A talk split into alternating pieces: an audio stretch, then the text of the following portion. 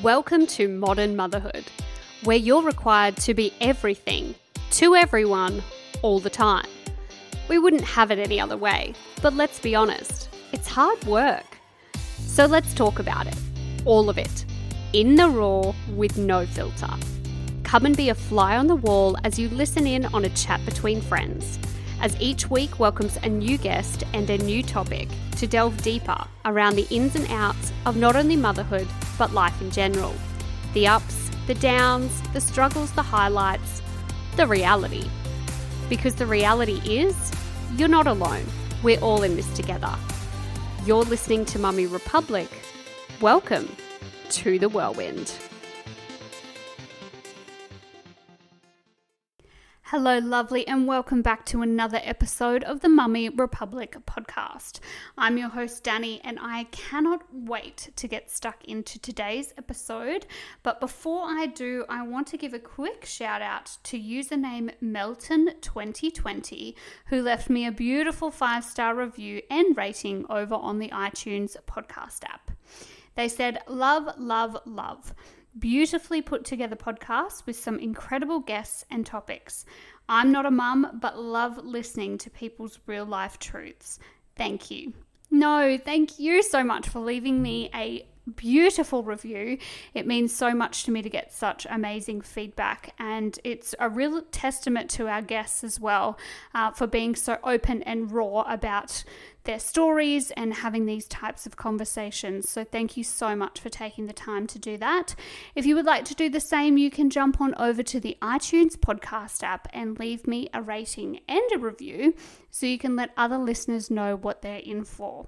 And you know the drill. If you haven't done so already, make sure that you click on that subscribe button so that you don't miss a thing. This will actually be key in the coming weeks because this episode is the very last one potentially for season 2. I will be popping back on to have a conversation about my own birth story and what we've experienced with our high-risk pregnancy, but I can't guarantee that there won't be a gap in between that one coming out. So you are going to want to hit subscribe so that you know when it does. Now, as for today's discussion, this topic is probably something that we often don't touch on because we're scared of the ramifications, and we're going to talk about culture.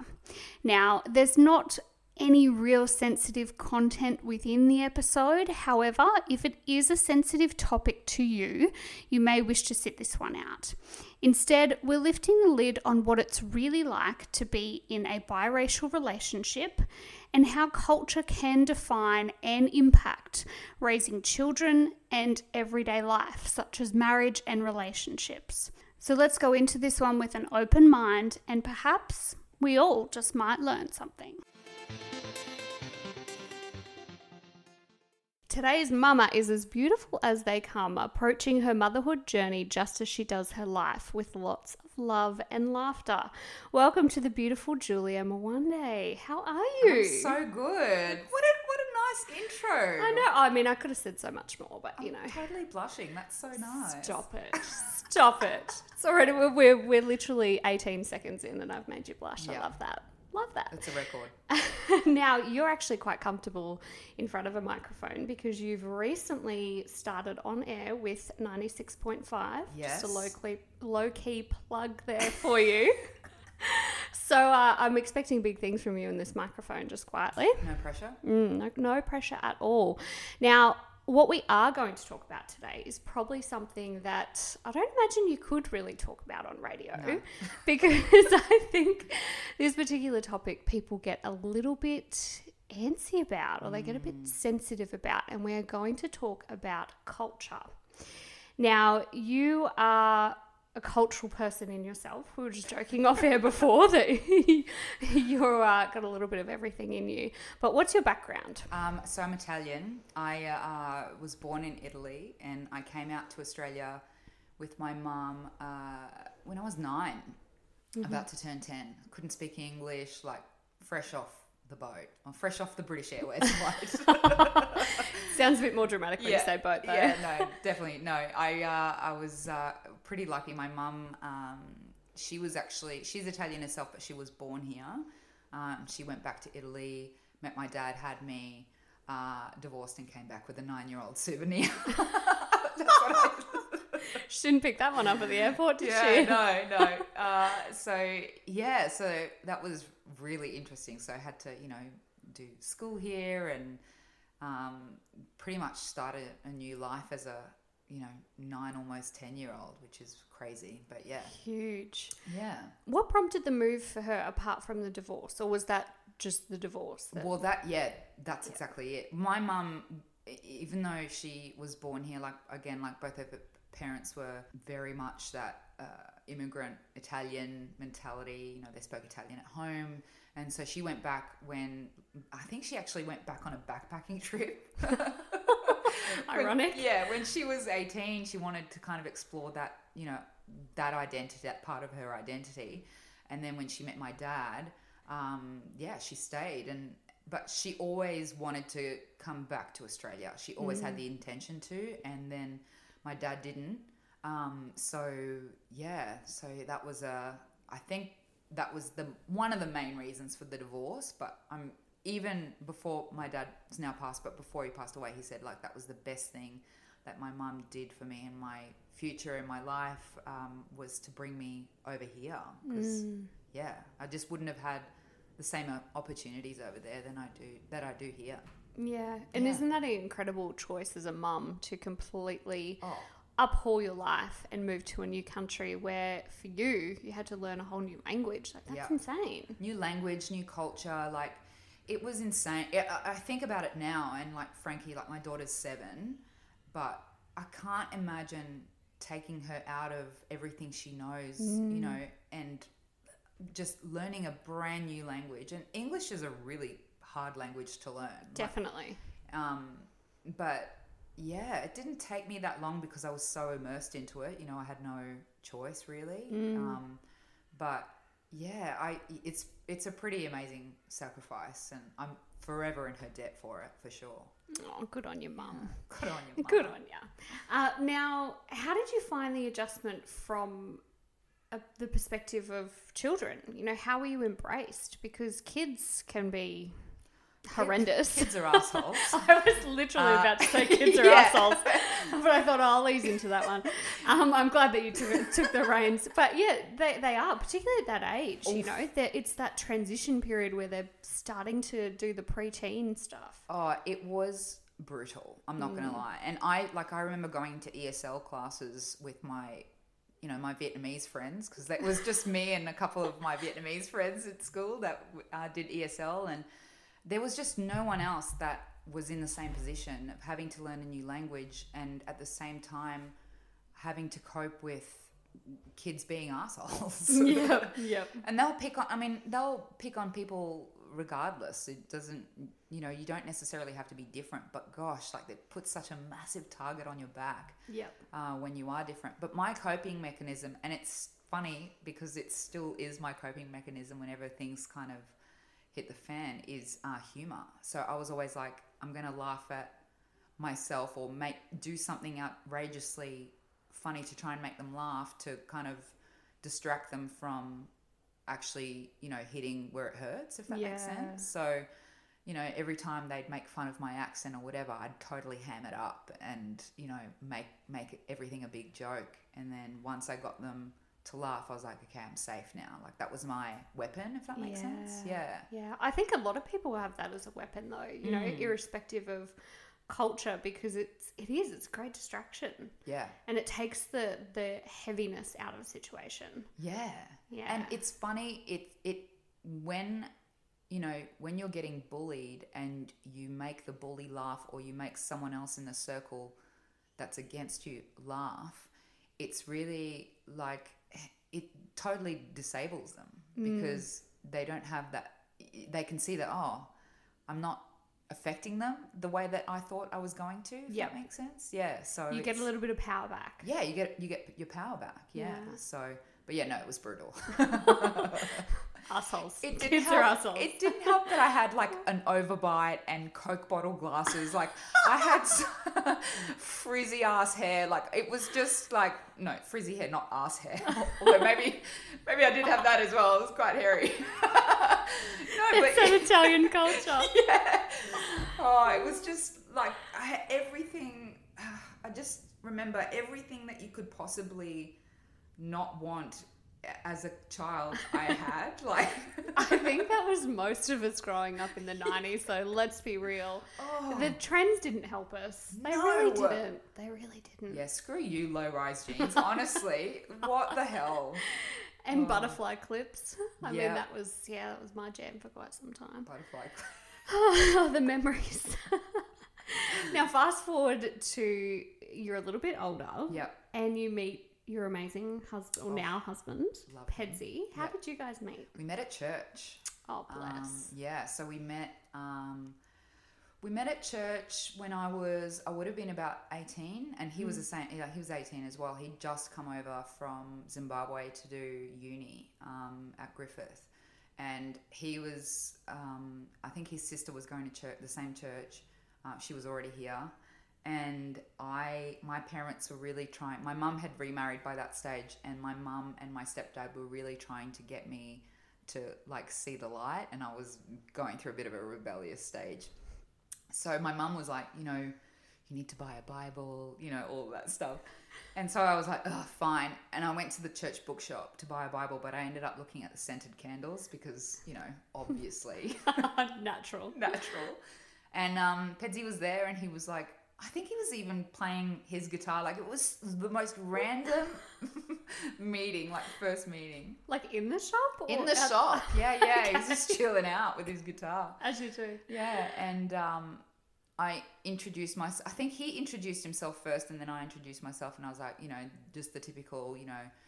I think he was actually the first one to say, I've just come from, like, I'm from Zimbabwe. Like, because that's such a big draw card, like when you're trying to meet chicks, you know, like I'm from a different country. Like, I'm mysterious. I've got my guitar. I'm well-traveled. Yeah. I've got my guitar in a Bible bookshop. Yeah. You know, it doesn't get any more mysterious than that. What a cool writer. And instantly I was just drawn to the fact that he also was from a different country. And I knew, and I said, listen, like I was so keen to give him my number, because I knew what it was like coming to a different country and not knowing anyone and not feeling like, you know, you fit in. And Australians are very friendly, but they're also very, very relaxed. And once you hit that age, they already have their, you know, their people, their group. And so it's really hard to make new friendships. So I was like, if you need anything, I'm just down the road, you know. And I think he saw that as, oh my God, like I've been in this country a week and this chick is giving, like chicks are giving me their number. I am such a baller. Yeah. But he didn't have a phone. And I think like it was like the Nokia 3210 days. Like, I think I'd only had a mobile phone for like not even a few months, because I got one when I was 18. Like, oh, God bless those days. And so he called me from a payphone, like 20 minutes after I gave him my number. I was like, see you later. And then I get a phone call from like no caller ID. And he's like, hey, it's Pedz. And then he was like, oh, yeah, it was nice to meet you. And then it cut out. He didn't have enough 20-cent coins. Oh, bless him. Yeah, so it was very, very cute. And then he just... he just went hard for like 2.5 years of pursuing, but we were just friends. I didn't want anything more. And then I realized after just literally basing the whole friendship on, well, our whole relationship was based on a really good friendship. I was like, oh, I think I saw him hanging around. I saw him hanging around with another girl, and I got really, really jealous. And I thought, oh, that's not normal. Yep. Like you don't get jealous of your like quote friends. Best friends. Yeah. Yep. So he's the walking poster child for making it out of the friend zone, I always say. So, yeah. I bet he would really lean into that title too. Yeah, absolutely. Yep. Just wear him down. That's the key. Well, we were talking before about persistence. So I think that's really anything in life, isn't it? You just got to keep nagging until you get there. That's right. Yeah. Go get your girl. Go get your man. Yeah. Love that for him. So how did you find that your family embraced him? Because obviously Italians have a really strong culture in terms of your traditions and what you do. And coming from Zimbabwe, I imagine that would be kind of polar opposite. Well, it's funny because my family was always very much like, my mum was like, never marry an Italian. And I was like, noted, all good. Thank you. They were actually, I'm very, very lucky. My family is very, very accepting and loving, and they just love anyone that loves them. They're kind of like a puppy, if that makes sense. Yep.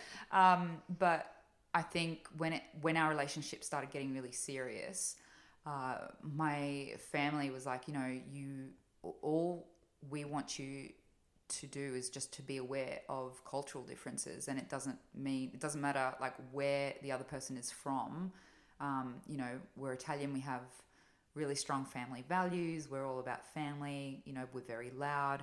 The way that we resolve conflict is very explosive, you know, and just be aware that, you know, not everyone is like us, because the thing is, when you come from a minority community, it's really easy to just, you know, your friends are Italian, your people are Italian, your family, you just hang around the same people. Yeah. And it's really, it's really easy to assume that everyone is the same. Mm.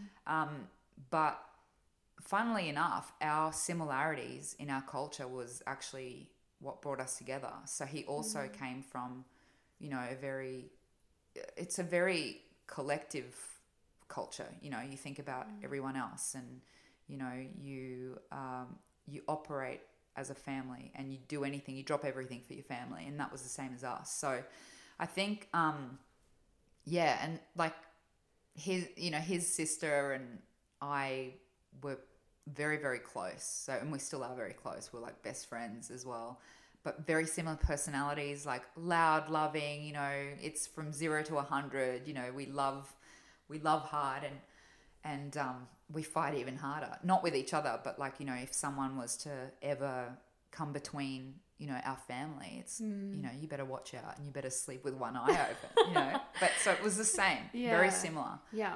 My family was really great. My nonna loves him. Like she's actually obsessed with Pedzi. It's so How cute. Could you not be though? He's adorable. I know. I think, actually it's funny when I think about it, because my family has always been like, if you show respect and if your values align, it really genuinely doesn't matter where you're from.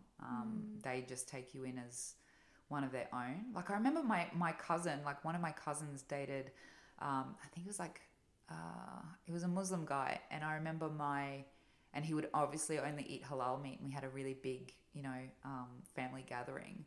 And my auntie was like, I'm just going to go out. And she went out to like a halal butcher out in the suburbs, like got meat for him, like cooked it all separately. So, you know, and then, you know, everyone sat and ate, you know, together. And I was like, wow, that pretty much sums up our family. Like they'll go above and beyond to make sure that everyone is included, you know? But yeah, I think, our similarities was what, like our differences were our similarities, if that makes sense, as far as values go. Yeah. I think that's probably a good point in terms of assumptions too, because when it comes to culture, we assume that everybody is so different, but the underlying values quite often are the same. Exactly the same. It just might look a little bit differently. Yeah. Did you find that there was any difference when it came to your beliefs around marriage, for example, when you started heading down that path? No, actually we actually went to pre-marriage counselling, which was, so that was incredible. We did like a full-on test, like personality test, and they went into our family history on, you know, like, because obviously we both came from single-parent families. Mm-hmm. So it was really fascinating and really, really interesting. But the main difference, and I don't think it actually, well, it may have something to do with culture, I don't know, but our main differences were in the way that we result in conflict. So we have two very different fighting styles. So like and again, massive generalization, but with Italians, you know, we yell, we scream, we, you know, all, we wear our heart on our sleeves and all of the emotions come out. But then 2 seconds later, we're sitting down having a coffee and crying and hugging it out. You know what I mean? Like yeah. it's all very external. Whereas with Pedzi, especially in early days, he could not handle someone just, you know, completely blowing off all, you know, and saying everything under the sun and, you know, having all of these emotions. He needed time to process and internalize and then come to a resolution after he, you know, had that time out, if that made sense. Which is so polar opposite, because you want to nut it out then and there, and he wants to let it sort of ruminate and figure out where he's at. So we, like, the silent treatment is completely, like, foreign to us. Yeah. Whereas that's how he grew up. Yeah. So anytime there was any conflict, you know, it was retreat, think about it, process, and then like a week later, maybe talk about it or not talk about it and just act like nothing's happened. Oh God, that irks me just listening to that. I know. It was really, but I think there's something to be learnt with both. Like, absolutely. Neither is healthy. They're both at the extreme end. But now, we were actually talking about it the other day. We've been married 10 years now, and now he's so much better. Like he'll resolve things, you know, within the day. Whereas like he'd go for about like a week without talking to me when we were going out if we had a fight, and I just automatically assumed, is that him breaking up with me? Yeah, like, so, yeah. It was so bad. Of course. Yeah. But yeah. So now, if anything, it's kind of turn. So he'll voice his opinion, he'll, you know, externalize a lot more, and he'll you know, we try not to go to bed angry, but now I'm the one that kind of was like, I want to think about it, I want to just take a step back, because I don't want to say anything that might hurt your feelings, and I don't want to say anything that I don't mean. So we've kind of come to this weird like medium, but it's taken so much time. It's taken 10 years like. But yeah, they were both very at the most extreme ends of the spectrum. But I don't know. Maybe that had a lot to do with our cultural upbringing. But I know with me it definitely did, being Italian. But yeah, so that was the main hurdle difference. I think. Yeah. I think being conscious of something like that though is half the battle. Yeah. Because if you can identify it and be like, okay, well this is not a personal attack on you, or this is not to do with our situations, it's just us as individuals, and then how we come together. Yeah. So you got married, and you now have two beautiful children. Yeah. Did you have a discussion around culture and how you were going to raise them before you had the kids? No, we didn't. We kind of learnt on the fly, and I think because Pedzi's family, like he's got a brother in Zurich, he's got his mum's back in Zim, and his sister lives in Melbourne. We kind of just. I think it was just assumed that because my family's here, that they were just constantly going to be around, you know, Italians. And so it's funny. We see them now. They're both very loud, very expressive, very passionate. And I'm like, oh my gosh, what have we done? I think they came out like that. I don't know if that had anything to do with our family. I think it's got to do with the two of you, but you know, you can blame your family. Yeah, in the dark times, blame them. Yeah. But they're Aussie, you know, like they're Aussie kids, and they'll never know they'll never know what it's like, you know, to come to this country and not feel like you belong in any sense of the word, because that's just what they. I mean, I would. My hope is that they never feel like that. Yeah. But yeah, it's we just learnt on the fly, and I think with Pedzi, he's always been very much like. And embrace the moment, embrace the situation kind of thing. Yeah. So he was very much aware that these kids are going to grow up having Australian accents, and, you know, they're going to eat Vegemite even though we didn't, you know. All of those things. All of those things. Yeah. Have you found through this process that there is anything that stands out when it comes to raising the kids? Of course. I mean, we live in a very white area. And I think my biggest thing as a mum has been you need to be on the forefront of ignorance. So you know, it's the typical white middle-aged ladies at the grocery store, you know, reaching for my child's hair because it looks different, and they may mean well and it's beautiful and whatever, but don't touch my kid's hair. Like, yeah, it's not yours. It's not appropriate. Yeah. And, you know, it's that, yeah, it's the subtle racism. That's what it is, you know. And so I've always probably been a little bit hyper vigilant with things like that, where I've been having to be aware. And I think also because Australians are so heavily influenced by American culture, you know, you don't want to bring that crap over here. Yeah. Yeah, you know? Absolutely. So yeah, I think that's been the biggest thing is, you know, and they're 5 and 6 now. And just the other day, Molly realized I was white. Like, how beautiful though. I know. He was like, wait, Dad's brown, I'm brown, Frankie's brown. And he's like, you're white.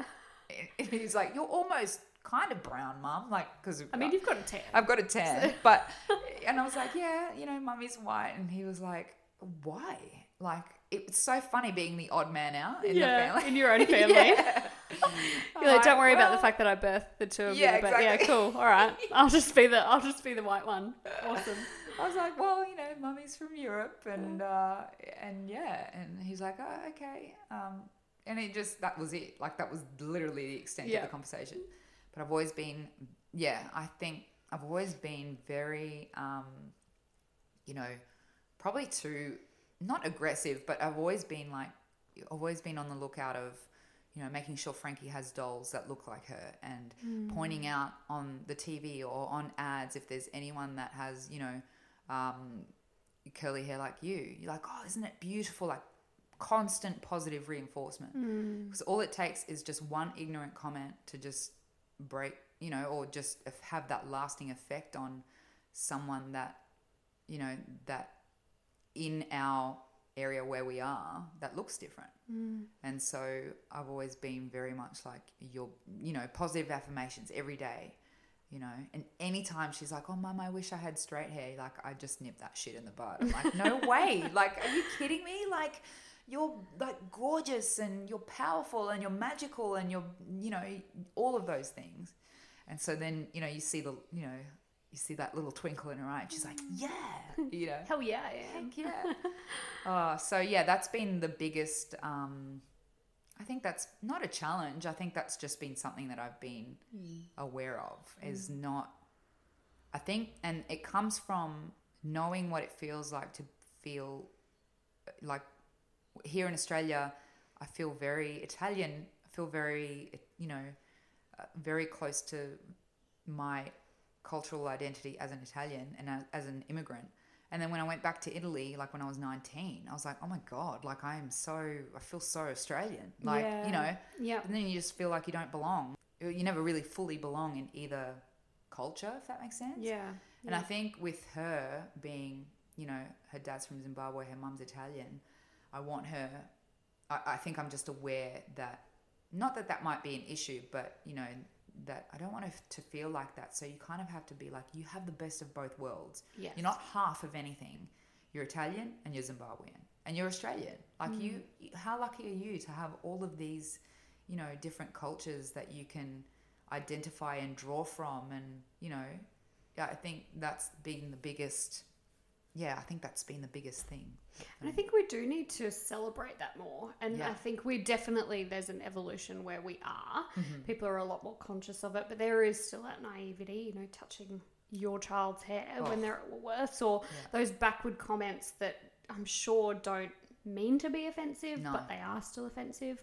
And it's interesting, Dan and I were joking the other day because in our circle of friends, we are the token white couple. We are literally both Australian, you know, from a European background in terms of maybe, you know, a bit of English or Irish, but we don't have that kind of culture. And a lot of our friends are, you know, from Vietnam or China or Indonesian. And so, you know, there's that mix and our baby is going to grow up with other babies and he will be the token white child. So I don't think it's I think it's actually something to embrace because, you know, how lucky that she gets to experience that Italian family culture and those experiences from Zimbabwe whilst living in, you know, a somewhat privileged life in Australia. Absolutely. And I think the biggest thing for me is I know that there'll come a day where she will want, because his family's not here, and I'm really, again, super lucky to have my sister-in-law when she does come up. It's so funny because Frankie absolutely adores her, like worships the ground she walks on. Mm. And I'm also aware that there's going to be conversations that are going to take place that I'm not going to be a part of, and that's okay because that's her connecting with her identity as an African Australian, you know. Mm. And there's going to come a time where she's going to be, and it's already starting now really, that she's going to be curious about her Zimbabwean identity, and she's probably, you know, we're probably going to have to do a trip sometime soon so that she can experience that, you know.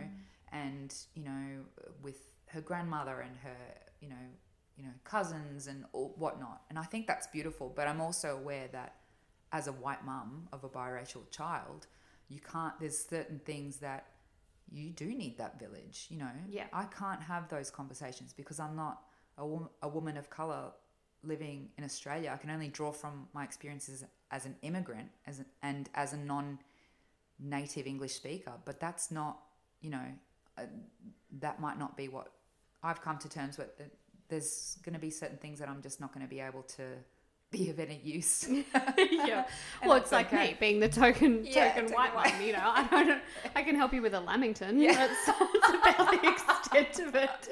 But I think being conscious of that and knowing it is huge when it comes to your children, and even being aware and opening yourself up to embrace other cultures. Mm-hmm. Like that's something that makes a huge difference on children as well. And like we touched on before, kids can be arseholes, but you know, it doesn't always come from a bad place. It comes from ignorance. Mm-hmm. And if it's coming from a bad place, it's probably coming from the parents, just to be a bit ruthless there. But I think we all need to sort of embrace different cultures and be aware that this is what the world we live in. Yeah. You know, nobody's just token Australian or token Italian. There's always some kind of element of something else in there. Well, I think you hit the nail on the head there, and I think it is ignorance, but I feel like it's now 2020. We've got Google, you know, we've got people, we've got, like, there's really no excuse for ignorance anymore, you know? So I think that's the thing now. It's almost like you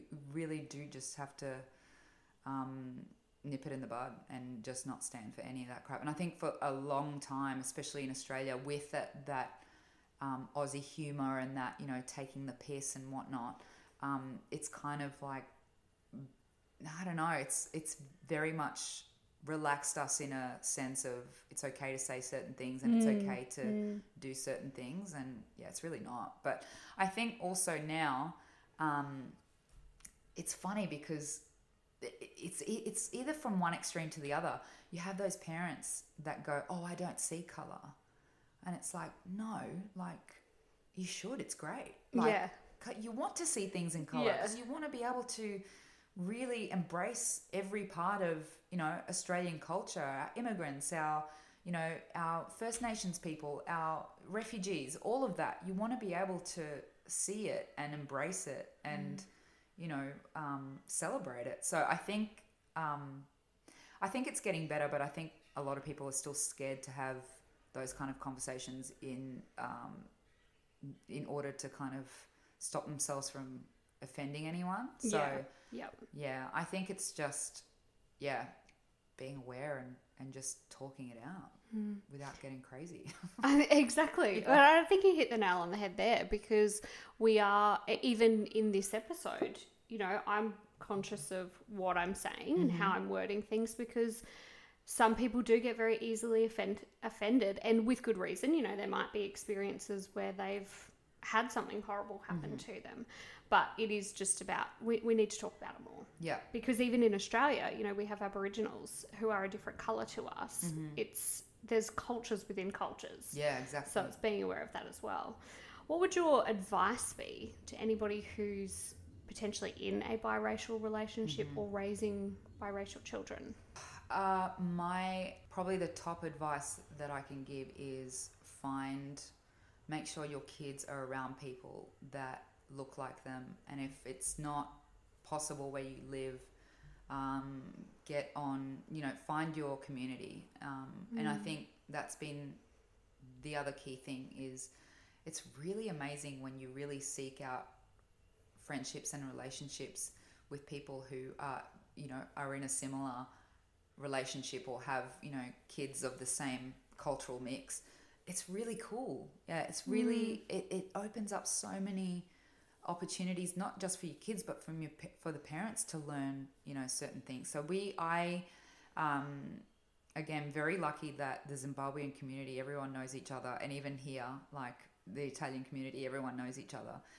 So we've actually ended up making friends with people who, I know, like this other Italian girl, she married a Zimbabwean guy, so her kids are literally like the half Zimbabwean and Italian, the same as mine. And it's so cool because then you're like, you set up play dates and you normalize what usually makes them stand out, if that makes sense. Like you just go, no, like, look, so-and-so, her mum is Zimbabwean and her dad's white, or, and so-and-so, her mum's Korean and her dad's Australian, just making it so that it's normal. Because I think it's very easy to kind of just sit back and go, oh, my kids have the kids in the local community, or my kids have friends, at school. But again, Brisbane, very white, very easy to kind of be in your own little bubble and not seek out those relationships, but also make them genuine. Don't just go out and be friends with people just because they mates. Yeah, exactly. We've got the same mix. Exactly. Can we hang out? Yeah. I think when you are in a relationship where there's two different cultures, and those cultures have their own community, make the most of it. Meet people, go to events, and make sure you expose your kids to everything and anything when it comes to the different cultures that make up Australia, because I think it's it only leaves them richer. Absolutely. And I think anything that leaves your kids richer is great.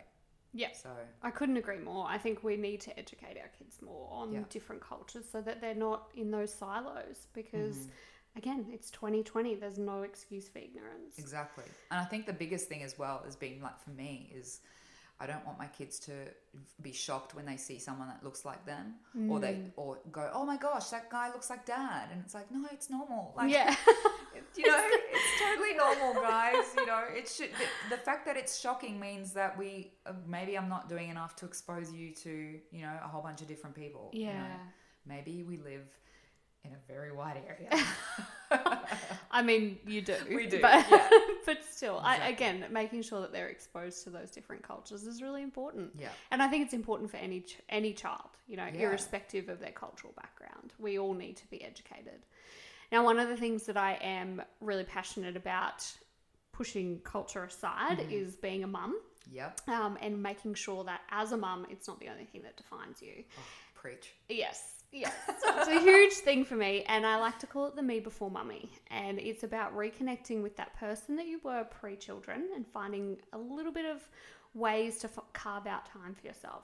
So what do you do, Julia, to reconnect with pre-kids Julia? Oh my goodness, okay, my beautiful, amazing, funny husband and I love to just eat. Yes. So we love to just go out, and our latest thing at the moment has been degustation. So we like to go out and check out new restaurants and do one of those like set meal, like, chef feed me kind of stunning menus. Love that. Yeah, so you'll see it on my Instagram stories. Just Pedzi and his wine. It's basically just I just like watching my husband get shit faced. That's how I reconnect with my But you're doing it in a classy environment and it's strategically matched with delicious food. So I feel like it's way more acceptable. I mean, we're both winning. So. But that's kind of a little bit of both though, right? Like you're reconnecting with yourself because you're getting to have a good time, and then you're reconnecting with each other, which I think is really important. Yeah, absolutely. I think that plus also just watching really and getting really addicted to really bad, trashy reality TV. Love that. Like, it just doesn't get any better than that, does it? Maybe chuck in some pastries there and then that's it. Like, I'm fine. Like, you're a happy gal. Yeah. It doesn't take much. Oh, I love that though. I think we can all resonate with that. I love reality TV though. I know. I can't get enough of it. And I always say that I'm not going to get sucked in, and then, well, look, here we are, emotionally invested. We're like season 7 of 90 Day Fiancé and like I'm stalking the people on Instagram, like trying to find out whether they're still together. On that note, well, thank you so much for joining me. I really appreciate you taking the opportunity to open up about this because, again, it's a subject that a lot of people stay away from. Yeah. And I think that's also part of the problem because we're too afraid to talk about it, and talking about it is not making it taboo or, you know, putting people in awkward positions. It's just about being honest and being aware because... Yeah. You know, if you don't have that culture, you possibly are in your own little silo, not realizing what things are like for other people. Absolutely. And I think when you do talk about it, you know, you are opening yourself up to being accountable. So if I'm not going to get everything right, I'm 100% aware of that. I've probably said some things in this podcast that probably not right or not appropriate or, you know, but that's the thing. It's opening up that dialogue and having someone, you know, go, actually, you know what, this is not right, or, you know, that's what makes you grow as a person, and that gives you, you can't have the opportunity to change and evolve if you're not communicating. So I think, I definitely think it's been awesome. Thank you so much for having me. Oh, thank you so much for joining me. Well, I will put all of your details in the show notes so that everyone can follow along, and we can also hear you on 96.5. Yes. From 12 from 12 till 3 all of this week and next week, and then I'll pop up every now and then, but I'll let everyone know through my Instagram when I'm on. So perfect. Thank you again so much for joining me. Thank you. Now, I really hope that all of you got something out of that, because I'll tell you, I certainly did. I think, as I mentioned earlier, it's one of those topics that we tend to steer away from because we're so concerned that we'll offend somebody, or we'll use the wrong language, or accidentally say something inappropriate. But the more we talk about it, the less taboo it's going to be. And I love that Julia was willing to open up about her own experience. A few things that I took away from the conversation is that, firstly, and probably quite obviously, from her perspective, or anybody who's from a different culture, being different can attract criticism and bullying. Unfortunately, regardless of how far we've come, it still occurs. So it's important to be conscious of the difference between cultures. From Julia's perspective, it was also something she had to be conscious of. And that's what happened when she started her relationship with her husband, is that they had a polar opposite way of dealing with emotions, and neither was correct. It was just something to be aware of. She also touched on the fact that it's easy to assume that everyone is the same because we tend to sit in our own little silos. Particularly when you come from a minority culture or community, it's easy to restrict yourself to spending time with just the same type of people. She encourages us all to open up and open our eyes to new and different cultures because there's a lot that we can learn from each other. She does, however, disappointingly still experience those subtle elements of racism. When it comes to different cultures, we're still somewhat in that space where we can be inappropriate. So it's always important to be conscious of your actions, regardless of the intention. When it comes to children and having that biracial relationship, it's important, as Julia highlighted, to discuss the cultural differences, but to make sure you do it in a positive light. Also, to make sure that we're celebrating their uniqueness. Julia believes it's crucial to have people around the children who look like them or who come from the same cultural background so that they're available for those questions when it's time to explore that culture more. Sometimes there's going to be questions that you as a parent just can't answer, particularly in a biracial relationship. So it's important to have that community and those connections around you. And last but not least, it's 2020. There is absolutely no excuse for ignorance, and it's all about making sure we all do our own part into welcoming others into our own communities. If you would like to follow more of Julia's journey, you can find her over on Instagram at Julia Mawande, and I will pop her details in the show notes. Now on to you, my friend. I am going to give you a little bit of homework. If you have not done so already, I urge you to carve out a snippet of time to give back to yourself and the me before mummy. It can be a few minutes or a few hours, just an opportunity to reconnect with that person that you were pre-children and give back to yourself. If you would like to share it with myself and other mamas, you can do so over on social media by using the hashtag #TheMeBeforeMummy and tagging myself at Mummy Republic. But in the meantime, remember to take a breath, take some time for yourself, and know that you're doing a damn good job. Thank you again so much for joining me. I cannot wait to share more stories with you. So if you haven't done so already, make sure that you click on that subscribe button so that you don't miss a thing. Thanks again, lots of love, and I'll see you next week.